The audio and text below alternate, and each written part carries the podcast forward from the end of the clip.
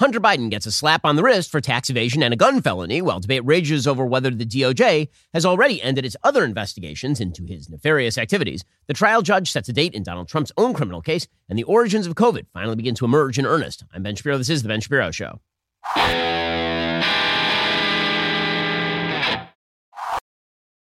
This episode is brought to you by Good Ranchers. Visit goodranchers.com. Use my code BEN. Get 30 bucks off your order. That's goodranchers.com. Promo code BEN today. Well, the most important thing is that Joe Biden is very relieved. He's in a very, very good mood this morning. According to the media, Joe Biden has been just really upset about the fate of his son Hunter. It's been a very upsetting time for Joe. I mean, never mind the fact that he was probably clearing checks from Hunter, that there are actual emails on Hunter's computer. Remember that laptop that was supposed to be Russian disinformation? There are actual emails on there in which their text messages, Hunter talking with people about how he was paying his dad's bills and all of this. But the really important thing is that now Joe Biden can sleep better in the late afternoon. I would say at night, but he's really old. So, like in the late afternoon, he can sleep really, really well for that afternoon nap, which goes directly into his nighttime sleep, which goes directly into his morning siesta. Well, according to Politico, Hunter Biden has now reached a plea deal with the feds to resolve his tax issues and gun charges. Biden has reached that deal to resolve a five-year federal investigation into his failure to pay about a million bucks in federal taxes and his purchase of a handgun in 2018. That purchase of a handgun in 2018, of course, was done because he filed a form that was false. That form suggested that he was not a drug addict. Meanwhile, he was snorting Parmesan cheese off carpets. He was so into crack cocaine. Under an agreement detailed Tuesday in a filing in federal court in Delaware, Joe Biden's son will plead guilty to a pair of misdemeanor tax charges. Prosecutors have also charged him with possessing a firearm while being a user of illegal drugs, a felony, but have dis- agreed to dismiss that charge if instead he completes a two year period of probation. That is a slap on the wrist, and everybody knows that that is a slap on the wrist. The Wall Street Journal has a long piece about how exactly this plea deal ended up coming about. According to the Wall Street Journal, if approved by a judge, the plea agreement between the Justice Department and Hunter Biden will end a long running criminal probe into President Biden's only surviving son. One of the big questions here is going to be whether there, the other investigations into Hunter Biden will continue.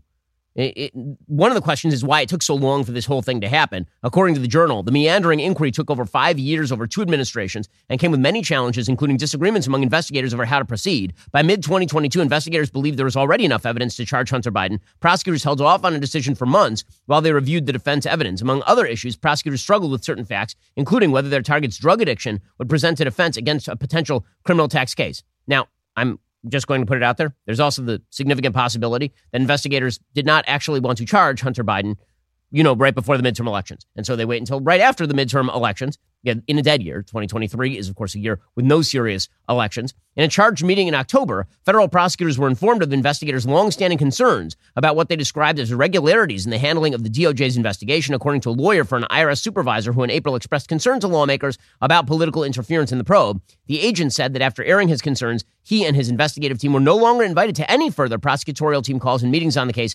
effectively excluding them from the case. There have been longstanding accusations that basically Hunter Biden was being given special treatment by the prosecutors, that at every turn the prosecutors were going out of their way in order to give him the strongest possible defense. But as I say, the real story here is that Joe Biden and the White House are very relieved. That is according to Politico. Quote, inside the White House and Biden's own relief over the Hunter plea deal.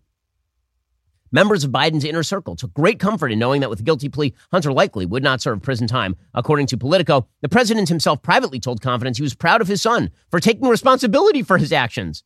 Oh, is that what happened here? Is that Hunter Biden took responsibility for his actions? Dude won't even take responsibility for, you know, his own child. Eh, apparently, he came to a settlement yesterday in which he lowered the amount of child support he's providing to that child. This is from the stripper baby mama from $20,000 a month down to $5,000 a month. But I love that, that Joe Biden is like, well, now Hunter's a responsible citizen as he makes his paintings and sells them in what very much appears to be a money laundering scam to people for like $75,000 a print and $500,000 for a painting. Several people close to the elder Biden portrayed him as having been deeply anxious for months about his son's legal fortunes and frustrated at the slow pace of the investigation.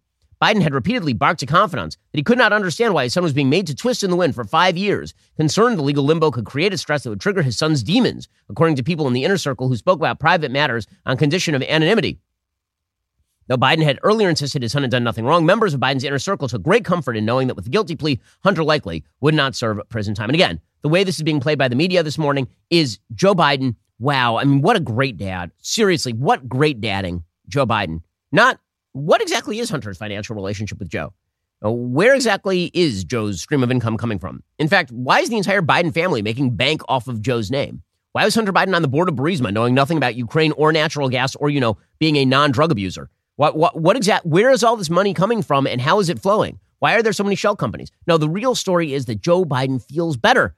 And if the old man feels better, well, I guess that that's, that's all we could all really ask here. I mean, he, he sure he got a sweetheart deal, but shouldn't he get a sweetheart deal so the old man feels a little bit better about things? Remember, after all, Joe Biden, the world's greatest dad, he has uh, spent years saying that Hunter did nothing wrong. In fact, here is Joe Biden doing that repeatedly. The prosecutors think they could, they have enough to charge your son Hunter uh, for tax crimes and a false statement about a gun purchase. Um, personally and politically, um, how do you react to that? Well, first of all, I, I'm, I'm proud of my son. Your son, while there's no ties to you, could be charged by your Department of Justice. How will that impact your presidency? First of all, my son's done nothing wrong. I trust him. I have faith in him. And it impacts my presidency by making me feel proud of him. If it's not okay for a president's family to be involved in foreign businesses, why was it okay for your son when you were vice president? Vice President Biden? Look, uh, my son did nothing wrong. I did nothing wrong. What's your understanding of what your son was doing for an extraordinary amount of money? I don't know what he was doing. I know he was on the board. I found out he was on the board after he was on the board, and that was it. And there's nobody. Well, no you've had a lot of time. Isn't this something you want to get to the bottom of? No, because I trust my son.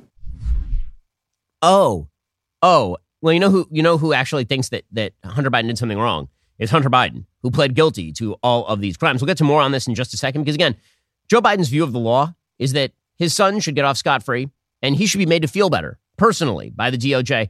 And uh, and you, if you commit the same crimes, you should probably go to jail for like a super long time. Well, here is the thing: as our nation's birthday approaches, July Fourth is coming, and there is a way that you can feel better, and that is the greatest meat on planet Earth. I'm talking about our friends at Good Ranchers. They have the best quality meat you've ever tasted, and they only sell meat that was raised right here in the United States. Producer Savvy, whose birthday it is today, happy birthday to Savvy. She watched her husband cook sirloin steak. He pan seared it medium rare. She said that it was delicious because Good Ranchers only makes good meat. From now until Independence Day, Good Ranchers will be offering the best deals to give you freedom from the meat aisle. From ribeyes, New York strips, all natural burgers to the most delicious chicken you could ever want. Good Ranchers has something for everyone, including Savvy. Plus, right now you'll get 30 bucks off with our code Ben at goodranchers.com. If you're looking for a way to wow the family during your 4th of July gathering, check out their website recipe of Texas style chopped patty melt. So, what exactly are you waiting for? Let the mouth-watering aroma of American-made meat fill the air, bringing joy, unity, and delectable flavors to your celebration. Head to goodranchers.com. Use our code Ben for 30 bucks off any box. That's promo code Ben at goodranchers.com. Goodranchers.com is American meat delivered, the best meat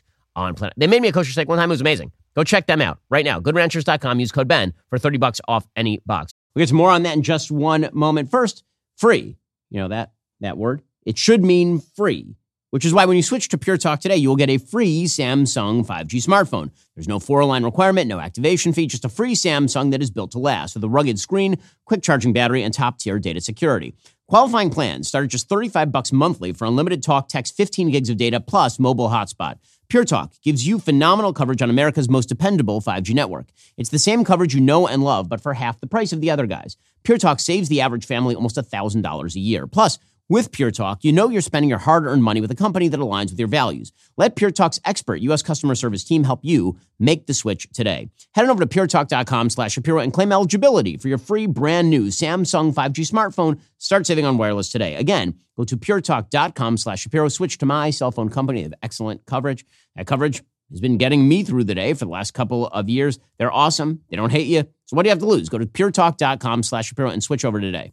Okay, so here is the thing if you were Joe, you if you were, were charged with the same crimes that Joe Biden's son was charged with, Joe Biden would throw the book at you. In fact, here is Joe Biden, not all that long ago, as in like last year, talking about how it was a priority for his administration to enforce the gun laws, to ensure that background checks were performed on every gun purchase. And if you lied on your forms, you should go to jail. None of this absolves Congress the responsibility from, from the responsibility of acting to pass universal background checks, eliminate gun manufacturers' immunity from liability. And I'm determined, once again, to ban assault weapons and high capacity magazines. Remember, you, the law abiding citizen owning a gun like an AR 15, you really should be criminalized because you never know. That gun might jump out and bite somebody. Hunter Biden purchasing a gun using a form where he said he was not a drug addict while being addicted to crack cocaine. And then his girlfriend, who used to be the wife of his brother, Beau's wife, his girlfriend at the time literally took that gun, dumped it in a trash can across from a high school, and the gun went missing. That's okay. That's something where theoretically, Hunter could get a gun in a couple of years, right? He's pleading out on the gun felony, so it's not going to be a felony. It's going he's going to be put into some sort of diversion program for drug abusers. But again, if it were you, then Joe Biden would throw the book at you. Also, you'll recall that Joe Biden is big on the taxes, right? You got to pay your fair share. You don't want those rich people cheating on their taxes by paying capital gains tax in accordance with the law. That would be really bad. Hunter Biden, that dude can skip out on his taxes to the tune of like $1.2 million, and then he can have all of his friends pay the back taxes. And you know what? Totally fine with Joe Biden. Pay your fair share. Pay your ah. fair share. Pay your fair share. Ah. Pay, pay your fair share, Hunter. But apparently, when it's Hunter, Joe Biden is very relieved because Hunter is fine now. Everything is all better. The boo boo has been made to go away because daddy kissed the boo boo right on the DOJ. What exactly could have happened to Hunter here, by the way? A myriad of crimes that were not charged in the first place. And I'm not even talking about the foreign corruption. Okay, so according to jo- Josh Christensen, writing for the New York Post, the president's 53 year old son pled guilty to two misdemeanor counts of failing to pay federal income taxes on at least 3 million bucks he earned from overseas business dealings. But court filings revealing the deal made no mention of more serious charges that Hunter's laptop indicates he exposed himself to. Number one, Hunter was almost certainly a violator of the Foreign Agents Registration Act. That's FARA. So for a long time, they didn't charge FARA violations. FARA was basically, he got paid by a foreign regime in order to press their case in the United States. And for a long time, nobody cared about it. And then, really, when Donald Trump came to the fore, you started to see people getting prosecuted under this sort of thing, most prominently Paul Manafort, who was Donald Trump's campaign manager in 2016. Hunter was basically acting, I mean, he was literally on the board of a Ukrainian company that was lobbying inside the United States for special privileges from the vice president of the United States. George Washington University law professor Jonathan Turley said that the evidence of Hunter violating FARA was unassailable and undeniable because, again, he should have registered as a foreign agent. The then second son visited his dad at least 30 times at the Obama White House and at Joe Biden's Delaware home, often within days of meetings with foreign nationals, according to schedules found on his abandoned laptop. Also, there are people from these companies who are like, can he broker a meeting with his daddy for us? They literally talk in emails that were found on Hunter's laptop all about why he was appointed in the first place. And one of the reasons that he was appointed is, again, because of his access to people in positions of high power. Emails from his laptop show that Hunter may have passed along funding requests to then Vice President Biden from the Crown Prince of Yugoslavia and the Crown Prince of Serbia as well. N- nothing there. No charges on money laundering thus far. The committee has combed through bank records and found evidence that at least nine Biden family members received payouts from million dollar deals that Hunter inked in China and Romania. How about solicitation of prostitution and sex trafficking? That one is an obvious one. He's banging every prostitute on every continent. He was going to continents where there are no human beings and shipping prostitutes in to bang them. He's like going to Antarctica and banging penguins, this guy. Sex trafficking the animal. I mean, like, Hunter Biden's laptop was just filled of perverse images of him doing bad things to people who were clearly involved in the sex industry and nothing. And nothing. I mean, he was clearly cavorting with East European prostitutes. That, that apparently did not matter either. But you know what? It's all been cleared up. All is all well. And according to Hunter Biden's attorney, this is not a sweetheart deal. This is what anybody would have gotten if their last name was Biden and they were the son of the president. McCarthy was saying that if you look at other cases where the violations are similar, there's jail time, there's much more, um, there's mu- there, there are more consequences, stricter consequences than what Hunter Biden is facing. Is this a sweetheart deal? You know, I, I've heard Speaker McCarthy say a lot of stuff I don't agree with. There was no basis for what he said, and he's not right. Um, well, I mean, he is right, is the problem. And everybody knows that he's right. Hunter Biden's attorney, Chris Clark, he also says, and this is the part where it starts to get really amazing. He says that he thinks that what is fair is that Hunter does not go to jail and that he should be able to get on with his life selling his magical paintings, selling his magical finger paintings. The prosecutors are not asking for jail time. Are you concerned that the judge here might freelance? Um, I think you know. Look, there there are documents that haven't been publicly released yet. I think people have reported what the product, prosecutors are asking for. I think you have to wait till the court proceeding happens to know. But you know, I think the judge is going to do what's fair. And I think what's fair is, you know, my client gets on with his life. Oh, that, that is the most fair thing because Hunter has so much productive work to do and so much more crack to smoke. I mean, like, it's, it's a long life, man.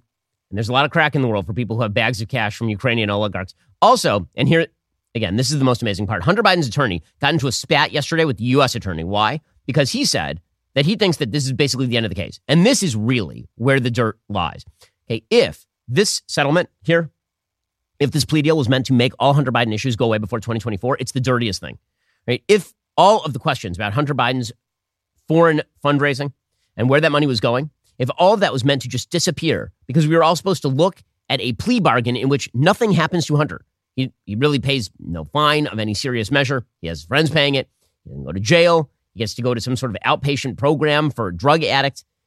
If all of that is meant to paper over all of the other potential corruption and the investigations really are over here, it's one of the, I mean, it's an amazing whitewash. Here's Chris Clark basically claiming that. Is this the end of it? My understanding is that we're done. The statement from the prosecutor's office, from Weiss's office, said the investigation is ongoing. This is the statement announcing that criminal charges have been filed. It's obviously not the statement about the plea agreement. Are, are, are, you led to believe that that investigation is ongoing, will be dropped once this plea deal is made official? I'm not led to believe anything. That's Mr. Weiss's statement. I think there's going to be a court proceeding. I think there are going to be agreements that are going to come out about the court proceeding. And I think will everyone will see what happens once that occurs. Would you make a deal though if you thought there were more charges coming? Would I make a deal? Yeah. Uh, no, I wouldn't. Okay, so there he is saying I wouldn't have made a deal if I thought that there were more charges on the way. So he's basically saying this was a deal from the DOJ to make the whole thing go to bed, which is really, really scummy and dirty. Now, the U.S. attorney has said that there is still active investigation, but we'll see if anything comes of that. I'll get to that momentarily. First, it takes a special kind of company to want to partner with the show because let's be real about this. There are a lot of corporations that are very, very afraid of their DEI, ESG, woke scold investors at BlackRock and Vanguard. That is not the case with our friends over at Pure Talk. Pure Talk makes it possible for people like me to get up and tell you things that are true each and every day. Pure Talk shares my values as well as the values of other hosts here at the Daily Wire. That's why we made them the official partner of the Daily Wire, but that's not the only reason. We check the coverage, it is premium. Pure Talk is the most dependable 5G network in the United States. I use it myself. Mix and match your plans to fit every person in your family. Choose from talk, text, and 5G data for just 20 bucks a month, all the way up to unlimited data with mobile hotspot for 55 bucks a month. Remember, you vote with how you spend your money, so stop supporting wireless companies that, you know, take all of your money and then spend it on a bunch of crap that opposes your actual politics and values. Go to puretalk.com slash Shapiro. Save an additional 50% off your very first month of coverage. That is puretalk.com slash Shapiro. Pure Talk is wireless for Americans by Americans. Go check them out right now. puretalk.com slash Shapiro. Save an additional 50% off your very first month of coverage. Okay, so the U.S. attorney is now trying to rebut what Hunter Biden's attorney is saying. A press release from, from David Weiss's team, that's the U.S. attorney in this case, said the investigation is ongoing. Now, again, Chris Clark, Biden's attorney, said that he thought that basically the five year investigation into Hunter is now resolved. It'll be fascinating to see whether the U.S. attorney is basically fibbing here and it is resolved and he just doesn't want it to look that way. And he's already told Chris Clark, Hunter's attorney, that the rest of it's just going to go away or not. What's amazing also is the media reaction. Here's the headline from the New York Times quote, For Biden, the troubles of his son are personal and politically painful. Aw, aw. I mean, that's so that's so sad. Aw. I'm not aware of any other politician who gets this sort of treatment.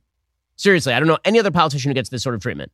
I'm old enough to remember when George W. Bush was president, and there were pictures of like his daughters drinking in college, and people like, "Oh my God, what a terrible dad! His kids are drinking in college. That is just the worst."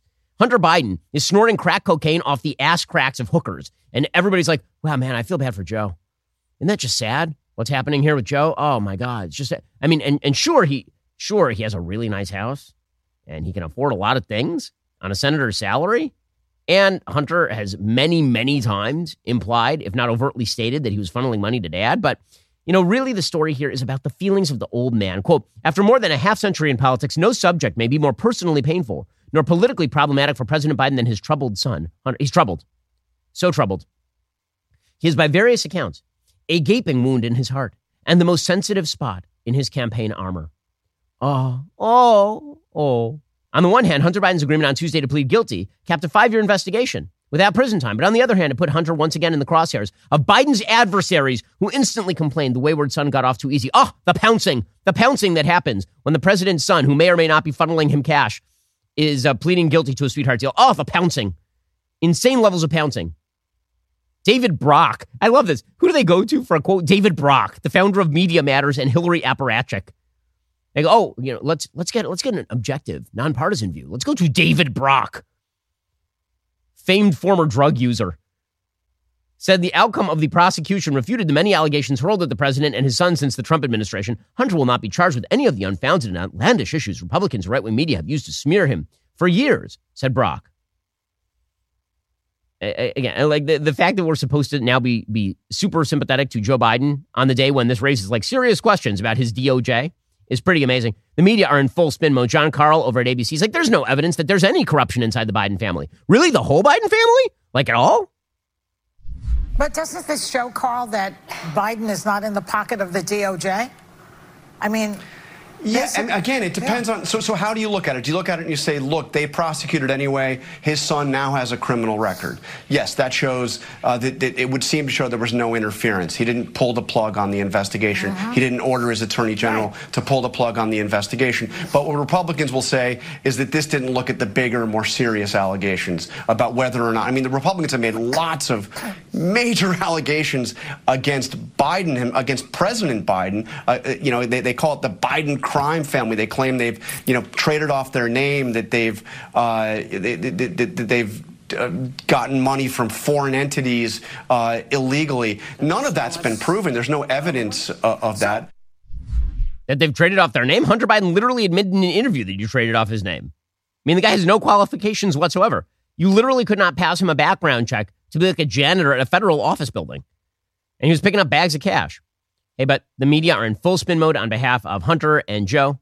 Again, just be sympathetic to Joe. Sad old Joe. We'll get to more on this in a moment. First, one of the tough things in life is making sure that you get the nutritional value that you need from your food. And fruits and veggies, hard to get the number of fruits and veggies into your diet that you're supposed to have. This is why I rely on Balance of Nature fruits and veggies. They're a great way to make sure that you're getting essential nutritional ingredients every single day.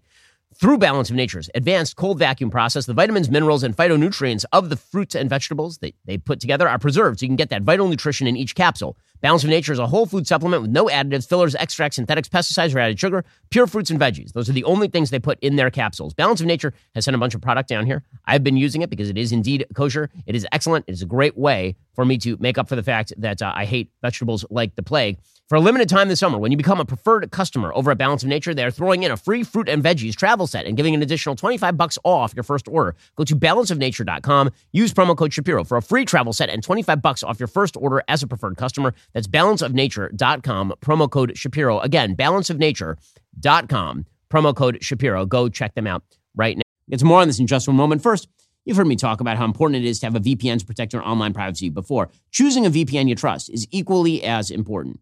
Now, I actually research the show's sponsors because I want to recommend brands I believe in. I can say with full confidence ExpressVPN is the best VPN on the market. For starters, ExpressVPN does not log your online activity. Lots of cheap or free VPNs make money by selling your data to advertisers, but ExpressVPN doesn't do that. They've even developed a technology called Trusted Server that makes their VPN servers incapable of storing any data at all. ExpressVPN also uses Lightway. That's a new VPN protocol they engineered to make user speeds faster than ever. I've tried a lot of VPNs in the past. They can sometimes slow your connection, but ExpressVPN is always blazing fast and lets me stream videos in HD quality with zero buffering. Not to mention, ExpressVPN really, really easy to use. You don't need any technical skills to set it up. You just fire up the app, you tap one button, and now you're connected. Even your grandparents could do it. I'm not just the one saying this. It's Business Insider, The Verge, a lot of other tech journals. They rate ExpressVPN as the number one VPN on planet Earth. Protect yourself with the VPN I know and trust. Use my link at expressvpn.com slash Ben today. Get an extra three months free on that one-year package. That's expressvpn.com slash Ben, expressvpn.com slash Ben to learn more. Okay, meanwhile, Claire McCaskill, former Democratic senator and uh, MSNBC commentator, her real question is how can Republicans even sleep at night being so mean to the Bidens? How can they even sleep at night? And in the background is this cynical bet that nobody nobody views this as a normal family. Nobody knows that the Bidens have de- dealt with loss and pain. What, what, do you make of the fact that, that, to David Jolly's point, that they should take this loss and move on, find another political weapon to wield? I don't know what America they live in, um, and I don't know how they sleep at night. uh, you know, alcoholism and addiction are probably the most pervasive diseases in America. Oh my God. Hunter Biden is a victim. He's a big old victim, says Claire McCaskill. Now, every so often the mask sort of slips with the media and like, yeah, it kind of was a, a sweetheart deal. MSNBC's Ken Dilanian, he's like, yeah, you could theoretically see this as a significant victory for uh, Hunter. Well, yes, it turns out that when you commit a bevy of crimes in the most obvious, egregious fashion, and there are pictures of you doing those crimes and no one charges you with them, and then the crimes you are charged with, you get hit with like not just a, a slap on the wrist, but basically a, a box of Mike and Ike's are handed to you as you head your way to drug rehab. Like, yeah, that's kind of a victory. But under this arrangement, uh, Mr. Biden would not get prison time. He'd be sentenced to probation, assuming the judge goes along. And then there's this other uh, gun charge where he filled out a form uh, declining to say or failing to say that he was addicted to drugs at the time. Uh, that, that technically is a felony. He will enter a diversion program. That won't be on his record. So, in, a sense, you could see this as a significant victory for Hunter Biden. Well, yeah, you could. You know who sees it that way? Every Republican. James Comer, who's the head of the House Committee on Oversight and Accountability, he put out a statement saying, let's be clear, the Department of Justice's charges against President Biden's son, Hunter, reveal a two tier system of justice. Hunter Biden is getting away with a slap on the wrist when growing evidence uncovered by the House Oversight Committee reveals the Bidens engaged in a pattern of corruption, influence peddling, and possibly bribery. These charges against Hunter Biden and the sweetheart plea deal have no impact on the Oversight Committee's investigation. Now, again, the Oversight Committee is not a criminal charging body. And herein lies the problem. Kevin McCarthy says the same thing. Speaker of the House says this is a two tier system, pretty obviously. Can we talk a little bit about the Hunter Biden plea deal and your reaction? My first reaction is it continues to show the two tier system in America. If you are the president's leading political opponent, the DOJ tries to literally put you in jail and give you prison time. If you are the president's son, you get a sweetheart deal. That is absolutely true. But the good news is the media are there to explain that number one, on the one hand, it's not a sweetheart deal. There no, there's no two tiered system. And number two, of course, there's a two tiered system and it benefits people like Hunter. But the people who are really hurt are the poor people, which means it's okay that it benefits Hunter. So, argument number one was made by CNN's Dana Bash yesterday. Here she was saying, it's not a two tiered system of justice. No way, no how. This is not happening in a vacuum. This is happening uh, up against what we saw last week uh, with the former president. They could not be more different for reasons that we don't have even to, to, with the 24-hour news network uh, to explain. But they are very, very different. What is the same is that the Republican response, the Republican, those who uh, feel the need to or the desire to defend Donald Trump uh, are making the same arguments that they are making uh, against Hunter Biden, which is allegations that the DOJ is that there are two tiers of justice and that the, that one is for Democrats, the other is Republicans. We can't say this enough. There is no evidence to prove that at all. There's no evidence to prove that at all. This is from the same news network that suggests that American law enforcement is systemically racist across the board, which is why we have to have 20 million people in the streets protesting and we have to whitewash $2 billion in property damage. That's how terrible our criminal justice system is. But when it comes to Hunter Biden, it is clean as the driven snow. Meanwhile, Jake Tapper over on CNN, he says, well, you know, mm, there is a two tier system of justice, but you should see what happens to poor people. Okay, let's assume that that's true. How does that then excuse what they're doing to Hunter? I'm just confused by the argument here in the immediate, you saw the reaction from across Capitol Hill and the campaign trail. Uh, all these Republicans uh, are on the same page on this, on using this as a rallying cry. In the long term, Jake, I don't think we know the answer. I'll be surprised if a, a year and a half from now, in November of 2024, we're talking about these Hunter Biden plea deals uh, as the thing that the 2024 presidential election hinges on. Yeah. If they're concerned about a two tier system of justice, they should learn a little bit more about the kind of justice system that poor people in this country get, because that is really a two tier system of justice.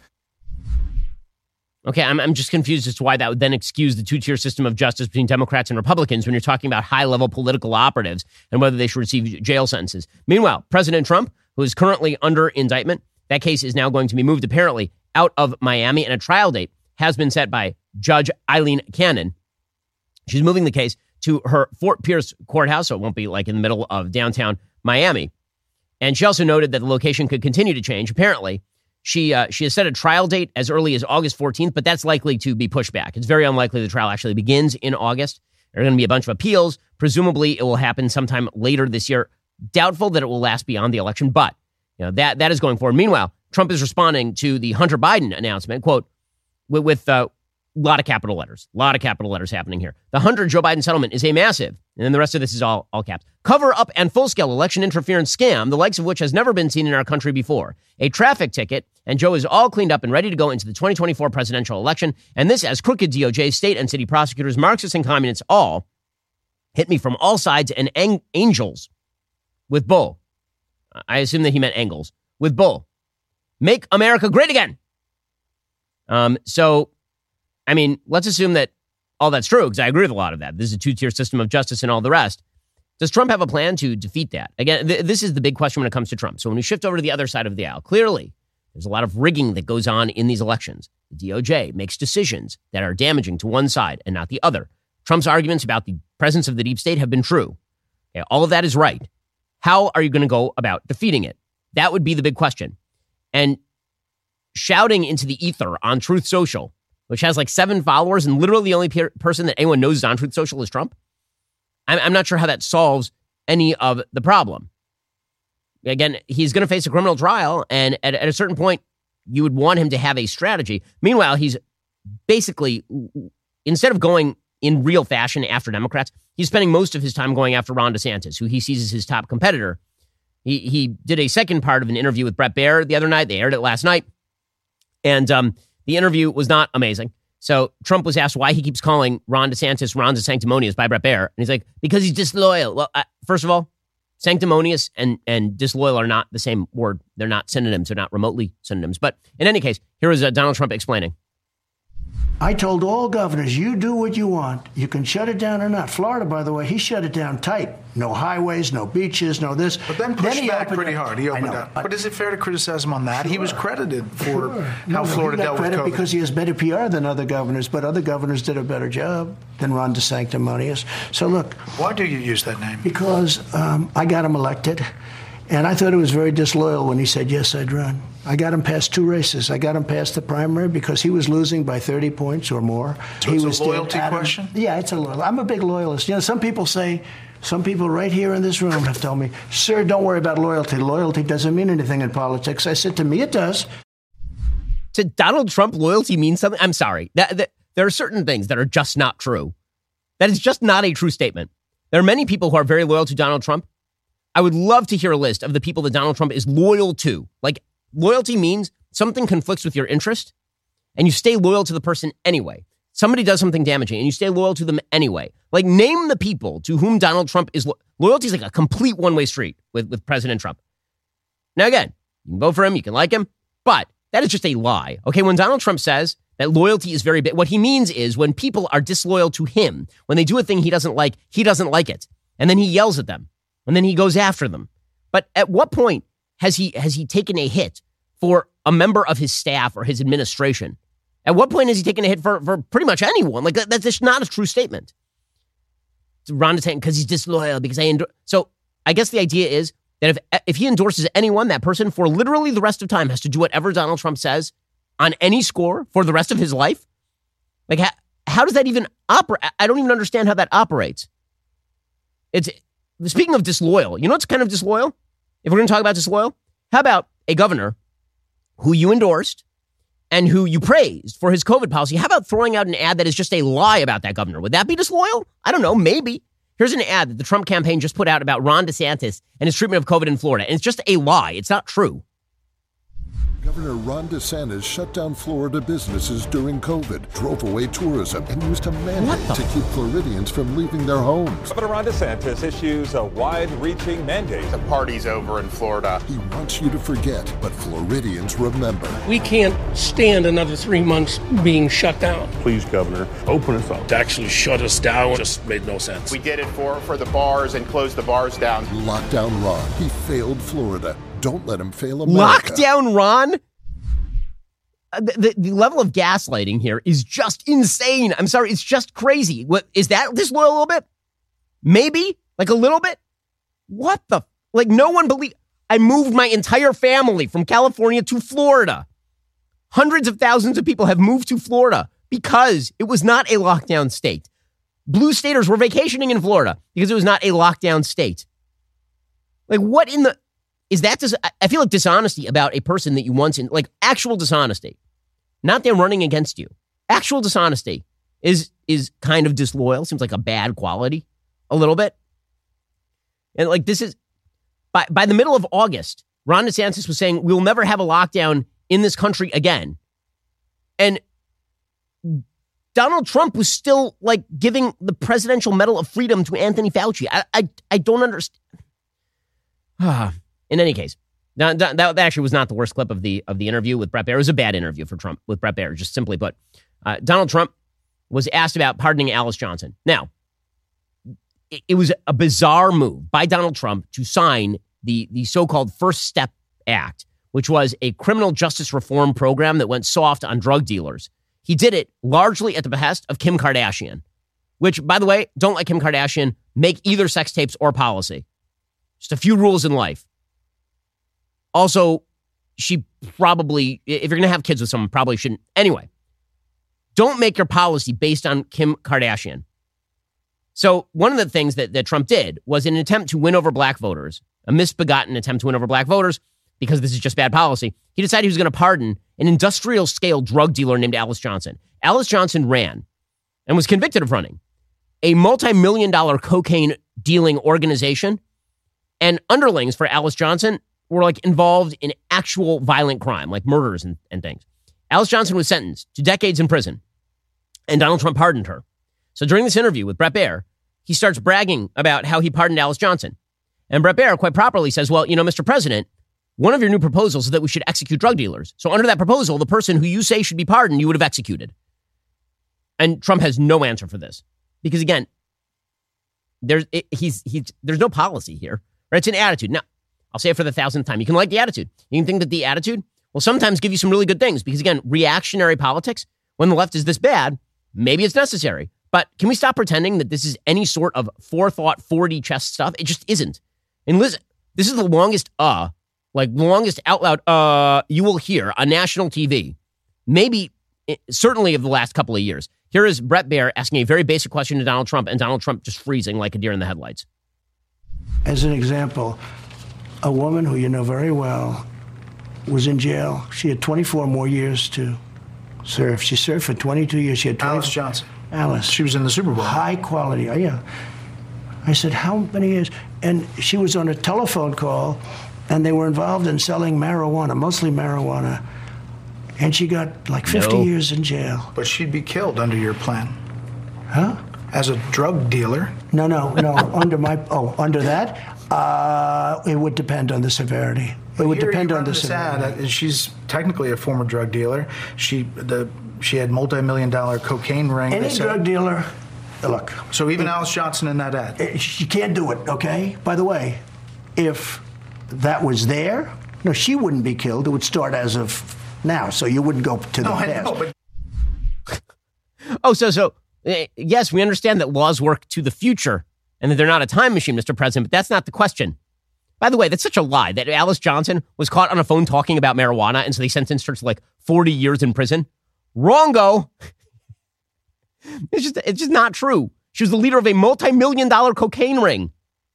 She was connected with Colombian drug dealers. She was sentenced to life imprisonment without parole. Like, okay. Anyway, in just a moment, we'll get to breaking news on the COVID front because it turns out that, you know, pretty much all of the original theories about the lab leak, those turn out that those are those are actually true. First, hiring used to be really difficult. You post your job on multiple sites, hope the right people see it, and then wait for them to apply. The same goes for finding a job. You upload your resume to every job posting site and you comb through never ending lists of jobs trying to find the right position for you. ZipRecruiter is the best place to find the right position, or if you're an employer, the right person to join your team. Right now, you can try ZipRecruiter for free at ziprecruiter.com slash dailywire. ZipRecruiter's matching technology will help you find the most qualified candidates for a wide variety of roles. If you see a candidate you like, you can easily send them a personal invite so they're more likely to apply.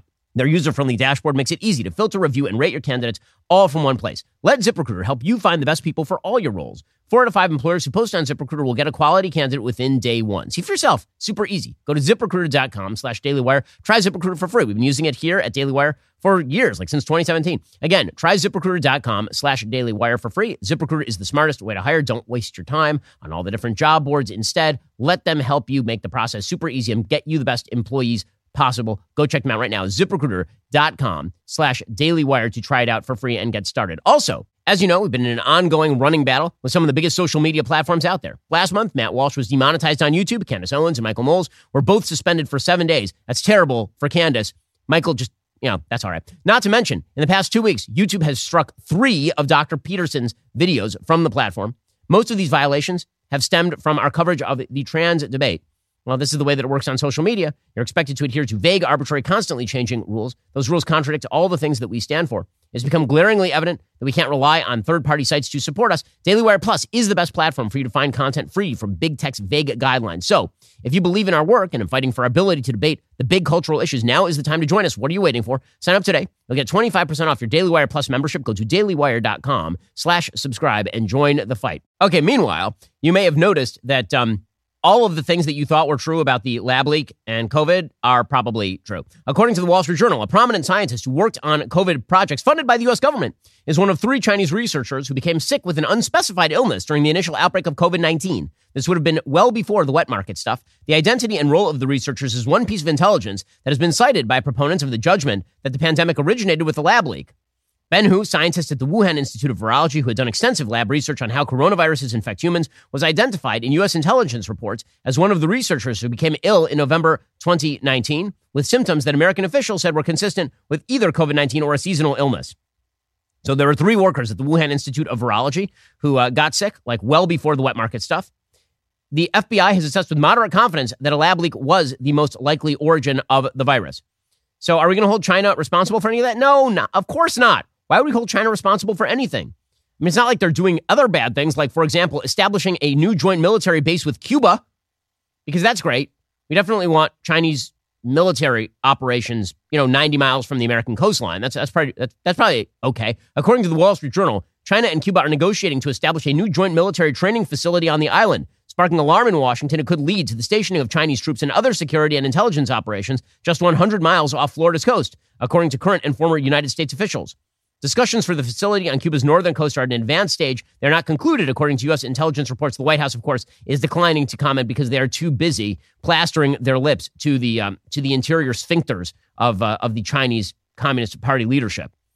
So clearly, this country again is in the best of hands. Jo- Joe Biden's administration it is a target-rich environment, but we could just continue to talk about, you know, legal cases and all of the rest. Meanwhile, in other breaking news, an Arkansas judge has now barred a ban on trans medical care. This, of course, would be a ban on quote unquote gender affirming care for minors in the state of Arkansas.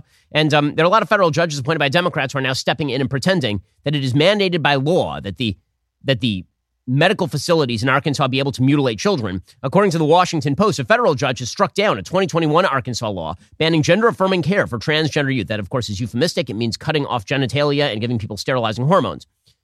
U.S. District Judge James Moody of the Eastern District of Arkansas ruled the law unconstitutional on Tuesday, saying that it violated the rights of doctors and discriminated against transgender people. So that's just great. Obviously, um, the Constitution of the United States, when written, the, the 14th Amendment to the Constitution mandates that states allow doctors to absolutely mutilate kids. That is what the Constitution of the United States means. When you wonder why it is that originalism has gained so much credence in law schools, this would be the reason. Because people are sick of watching judges proclaim that the Constitution and its amendments somehow excuse or mandate that doctors be allowed to mutilate kids. It's pretty amazing stuff. It is worth noting here that the United States is a massive outlier when it comes to these sorts of issues. According to the Wall Street Journal, the U.S. is becoming an outlier among many Western nations in the way its national medical institutions treat children suffering from distress over gender identity. For years, the American healthcare industry has staunchly defended medical interventions for transgender minors, including puberty blockers. The European medical community, by contrast, is expressing doubts about that approach. Having allowed these treatment for years, five countries, UK, Sweden, Finland, Norway, and France, now urge caution in their use for minors, stressing a lack of evidence that the benefits outweigh the risks. I mean, first of all, it's not just a lack of confidence. There, there are no benefits to outweigh the risks. The risks, is, it's not a risk. The risk is the surgery. You're mutilating people. The risk is inherent in the thing. It's like, oh man, there's a big risk. I'm seeing that there might be some medical risks associated with chopping off your arm. Yes, I, I like it's a healthy arm. Yes, yes. The, the risk is the actual surgery. Uh, amazing stuff. But the United States continues to push that forward as well. And um, and again, uh, so much of this is being driven by social contagion that is generated by social media, and the, the number of TikTok videos that have now emerged of of bad parents who are leading their kids down the primrose path to mental suffering and and hellish hellish mental problems. Uh, it, it's truly extraordinary. Here's one video of a mother celebrating a trans kid. I feel like I'm an open-minded person, but when it's like your son you know, asking you to do this, you know. And I think I, I wasn't thinking about her feelings at the, at the time. Her. I was just thinking about how are people going to react to You were afraid, a little bit afraid for her. Yeah, I was, and I still am. We didn't want to be her first bully. Hmm. We wanted to support her. You like fashion? Yes. What do you like about it? Just the way you can express yourself with it and how creative you can be with it. And so Ava became Ava in the second grade. Yes. She had to walk into her classroom and identify that, you know, she had a new name and pronouns, and she was so excited. It was like Christmas. Look at dad. Dad is like, I just, I, I, I can't. I, well, but, but he will. He'll go along with it. But that's the best medical care available is to, uh, is to lie to kids. By the way, college makes you stupid. This is the outcome of a new poll. There's a poll here that shows 60% of Americans, only 60%, 60 in 10, 6, 6 in 10 Americans say that being a man or woman is something that is permanent and can't be changed. 6 in 10. Which means 4 in 10 believe that being a man or woman is not something permanent and that it can, in fact, be changed. Okay, this is, this is amazing. Okay, and here's the breakdown 90% of Republicans are like, no, you're a dude, you're a dude. Only 64% of independents believe that. Only 36% of Democrats believe that being a man or a woman is unchanging. 64% of Democrats, according to a University of Massachusetts poll, 64% of Democrats believe that a man can become a woman or a woman can become a man. 65% of people in the United States who have not gone to college believe that a man is a man and a woman is a woman. 62% of postgraduates believe that a man can become a woman and a woman can become a man which means that we are now educating people to become incredibly stupid. That is where we are in American life. So we're going to do some things I like, but we're going to start actually today with some things that I hate. The story that is just riveting the entire world right now is this insane story about a missing Titanic tourist sub. It is absolutely shocking, and uh, and again, the drama is playing out in real time. As of this morning, there were less than 24 hours of oxygen on board the missing OceanGate Titan submarine, according to an estimate from the U.S. Coast Guard. So essentially, there was a very small vessel. It launched a journey on Sunday with 96 hours of oxygen on board to go down to the bottom of the ocean where the Titanic sank and go look at the ruins of the Titanic. And then the thing basically just went missing. It went missing and it never emerged.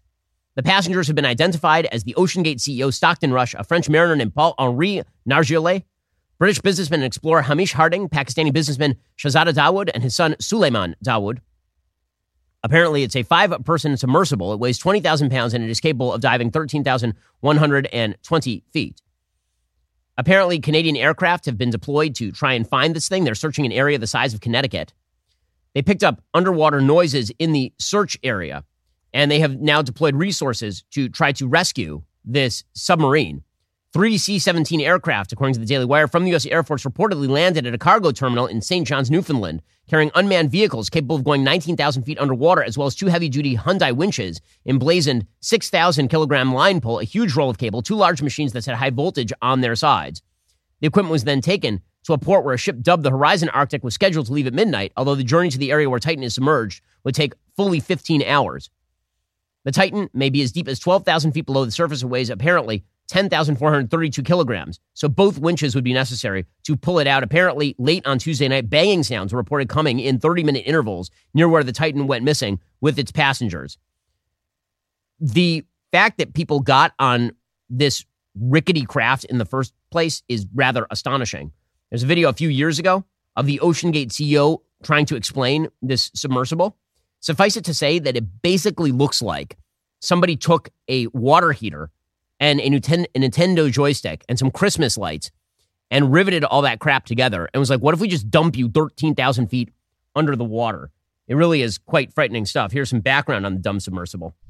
Hi, my name is Stockton Rush. I'm the CEO and founder of OceanGate. Let's take a look at Titan. So we're coming into the sub. This is the only toilet available on a deep diving submersible. Best seat in the house. You can look out the viewport. We put a privacy screen in, turn up the music, and uh, it's uh, very popular. It's a popular we toilet, have guys. our uh, control screen here, our sonar screen here, and we can put any image we want in the back. We've taken a completely new approach to the sub design, and it's all run This with this game controller and these touch screens. He's- So he's using like a Nintendo forward, controller. forward. If you want to go back, you go back. Turn left, turn He built this thing go down, go up. in his And backyard. Bluetooth, so I can hand it to anybody. And it's meant for a 16-year-old to throw it around, and super durable. We keep a couple of spares on board just in case. Oh, a couple of This is the spares. second That's year we've been comforting. out to the Titanic. Uh, we went out in uh, five uh, eight-day missions. We did uh, about ten dives to the wreck site of the Titanic, and we did an extra dive on an undiscovered reef. Look at this thing. found. I mean, look at this privately thing. funded, He made it with like um, duct tape. operation, and we're funded by we call mission specialists who help support the mission. So they take quite a bit of money to come That's and it. join us. He like took a garden hose and hooked it up to like a bathtub. Okay, so um, so yeah, people paid apparently two hundred fifty thousand dollars a pop to go out in this thing. Um, that is um some bad judgment because a lot of the former guests in the submersible they're like, yeah, it turns out that when you hook up a bunch of garden hoses to a uh, a water heater and then grab a Nintendo sixty four joystick and use it to control a th- this this jerry rigged thing. And the great feature of it is that it has a poop hole where we have a screen and some music. It turns out that that sucks and you don't really want to be in it and you might die. Here are some of the guests talking about it. when we went down, it was just there were communication problems on every trip I've taken of the four separate dives I'd taken with OceanGate. Every time Oh god. there was a problem with at least you know sporadically communicating with the surface. Before we went, we had never seen the sub. We didn't know anything about it. There's very little information on the website. I didn't know at that point that the that you drive the thing with an Xbox game controller. I didn't know that the ballast was, you know, used construction pipes. Uh, and then you get the tour, Uh-huh. And Stockton Rush, the designer of the sub, the CEO, explains to you that all of this stuff, the lights and the handles and the propellers, these are off the shelf parts. He like went to Home Depot and he made a thing. Now, the question is why people were like, okay, well, I'm, I'm going to do it. Now, one of the reasons is because there's a weird thing that happens in markets where when you price things high enough, people think that they must be good. It is an actual thing. It's why brands, like brand names, big brand names, Gucci, they'll price things really, really high, Versace. They'll price things really high just so that you think that it's like worth a lot of money because we just have a built-in bias that because competition has made free markets so efficient, if something is worth a lot of money, it must be worth a lot of money. And so he was charging like a quarter million dollars per person to go down there. So people probably go, what? I mean, the guy is charging a quarter million dollars. It must be pretty sa-" wrong. Wrong. It turns out not. It also turns out that the strictures of DEI have apparently bled down to even the dumbest levels. So DEI, diversity, equity, inclusion, apparently it even has applied down to like the level of what if we build a a toothpaste tube and combine it with a bunch of um, of hoses from your shower, and they're like, yeah, well, uh, white people won't do it, so that'll make it awesome. Uh, yes, I mean, when I started the business, one of the things you'll find there are other sub operators out there, but they, they typically um, have uh, gentlemen who are ex-military submariners, and they you'll see a whole bunch of 50-year-old white guys. Um, I wanted our team to be younger, to be inspirational, and I'm not going to inspire a 16-year-old to to go pursue marine technology. But a 25-year-old, uh, you know, who's a sub pilot or uh, a platform operator, or one of our techs, can be inspirational. And so we've really tried to to get um, very intelligent, motivated, younger individuals involved because we're doing things that are completely new. Mm, no more 50 year old white guys. I mean, sure, a bunch of 50 year old white guys are the people who can afford to pay me a quarter million dollars to go down in my crappy submersible. But, um, but yeah, we, what we need is more diversity. Oh, diversity is our strength. Strikes again. Um, okay, so all of this is it's hard to comment about it because we actually, at the time that we are talking about this, don't know the outcome of all of this. So it could be just horrifically tragic. It's hard to think of a worse way to die than 13,000 feet below sea level, underwater, and suffocating to death in a submersible. That that that sounds like a horrible way to go. Or it could be one of the great rescue stories ever. That somehow this thing was located and dragged back to the surface. It is not openable from the inside. Apparently, even if they grab the thing, it still takes time to tow it to the surface. And so they're going to then have to open it from the outside. It's actually bolted closed from the outside. Um, it's all, you know, quite terrifying. One, one thing that is worth noting here is the amount of effort, time, and money that's going to be put into saving this submersible is is not even remotely it's not even remotely the kind of effort that anyone is putting into, I don't know, saving people who are trying to float themselves off the coast of communist hellhole like Cuba to the coast of Florida. Um, uh, if we're going to devote this kinds of resources to saving a bunch of billionaires who are below the waves because they put themselves there at harm's in harm's way in order to view a ship that we know sank 100 years ago and which there is already excellent footage of because James Cameron has taken that footage actually. Um, if we're going to do that, I feel like we should spend at least an equivalent amount of money to save people who are attempting to escape some of the worst situations on planet Earth and make their way to freedom. Uh, maybe that's just me. I know there's some people out there who are, you know, admiring of the of the people who have decided to make this journey down to see the Titanic. Uh, to me, this is this is not quite on the order of advancing science. And there, there are certain acts of exploration that advance science. You know, going up into space, paving the way for making space more more visitable or habitable, or making scientific gains, that, that is one thing. Taking a submersible down to see a ship that sank 100 years ago um, and uh, and doing so then in, in a way that in no way advanced science. Again, I'm not, people can use their money how they want. And if this is how people want to use their money, they're, they're more than welcome to do it. Uh, I just, the, the, the, kind of, I've seen some people, including my friend Matt Walsh, been like, this is the spirit of exploration. Uh, seeing cool things at close, at close proximity, I, I like it also, but this is no more the spirit of exploration than somebody who pays for a very expensive safari in Africa, right? It's tourism. It's tourism. It's not, it's not breaking any new boundaries here. Uh, so, yeah, that, that does not, again, speak to the, the tragedy of what could occur here. And obviously, the HBO documentary and all this is going to be riveting, um, but frightening and, and, creepy stuff. And also, folks, check out the machinery that you are uh, that you are using before you get into it. Would be my recommendation. Okay. Meanwhile, one other thing that I hate so there is um, this horrific, another horrific terrorist attack in Israel. Uh, the Palestinian Authority, Hamas, uh, the Islamic Jihad, many of these entities funded by Iran, they have been ratcheting up the amount of violence in Israel, in the Gaza Strip, in Judea and Samaria, particularly in Judea and Samaria. Violence has gotten really, really extreme because essentially terrorist populations have now been activated by Iran in an attempt to bring down the current government of the state of Israel and exert pressure in order to continue to create fissures inside the state of Israel. Four Israelis were, were murdered. Another four were wounded in a shooting attack by two terrorists at a gas station outside of the Judean settlement of Eli on Tuesday afternoon. I've been in that area. It's an amazing area. It's actually very, very close to Shiloh, which is the site of the tabernacle for 400 years in the Bible. One of the victims was 18, another was 21, another was 63, and a fourth was 17. The two terrorists just walked into a restaurant and started shooting people. And naturally, the media did what they do, which is they covered this as a cycle of violence issue because Israel has been conducting anti terror operations, you know, killing actual terrorists who are involved with killing civilians in Jenin, which is a which is a terrorist hotbed. Unfortunately, it's a major Palestinian city, Palestinian Arab city, and uh, there are a lot of terrorists who live there and plan there, and and it's their base of operations. A tweet from U.S. Ambassador to Israel Tom Nides drew an equivalence between the two, like a person walking into a restaurant murdering people, a terrorist, and uh, the Israeli military killing terrorists. Apparently, those are the same thing. Nides tweeted, quote, deeply concerned about the civilian deaths and injuries that have occurred in the West Bank these past 48 hours, including that of minors. That's absurd. That is not the same thing at all. That is the equivalent of after 9 11 and the United States strikes back at the Taliban, suggesting that after a bunch of Taliban people are killed, that it's a cycle of violence because after all, Americans were killed and Taliban people were killed, cycle of violence kind of stuff. It's really gross. That brings me to the thing that I like. Uh, the, the thing that I like today is a, is a book that is largely on topics like this called People Love Dead Jews by Dara Horn.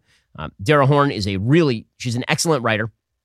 The basic premise of the book is that when it comes to discussions of anti Semitism, people love talking about the Holocaust because it is a one off. Because if something isn't the Holocaust, well, then it isn't the Holocaust. And when Jews get murdered by people who hate Jews in Judea for the great crime of living in Judea or Shomron or, or, in, or in Samaria, in the historic Jewish, most Jewish part of the Jewish homeland, that if they, if, if those Jews are just getting murdered by people who are effectively modern day Nazis, that's not a big deal because it's not the Holocaust. So, in other words, we get to talk about Jewish victimization of the past, but the minute you talk about Jewish victimization in the present, everybody starts to get a little bit upset and annoyed because, after all, Jews do really well economically speaking. Jews in the United States, people like me, are very successful, thank God, and thanks to the graces of the United States. And all of that is 100% true. It also happens to be true that anti Semitism never went away. It continues to this day. Its most virulent form is taking place in Israel by the Palestinian Authority, Islamic Jihad, and Hamas. It is obvious.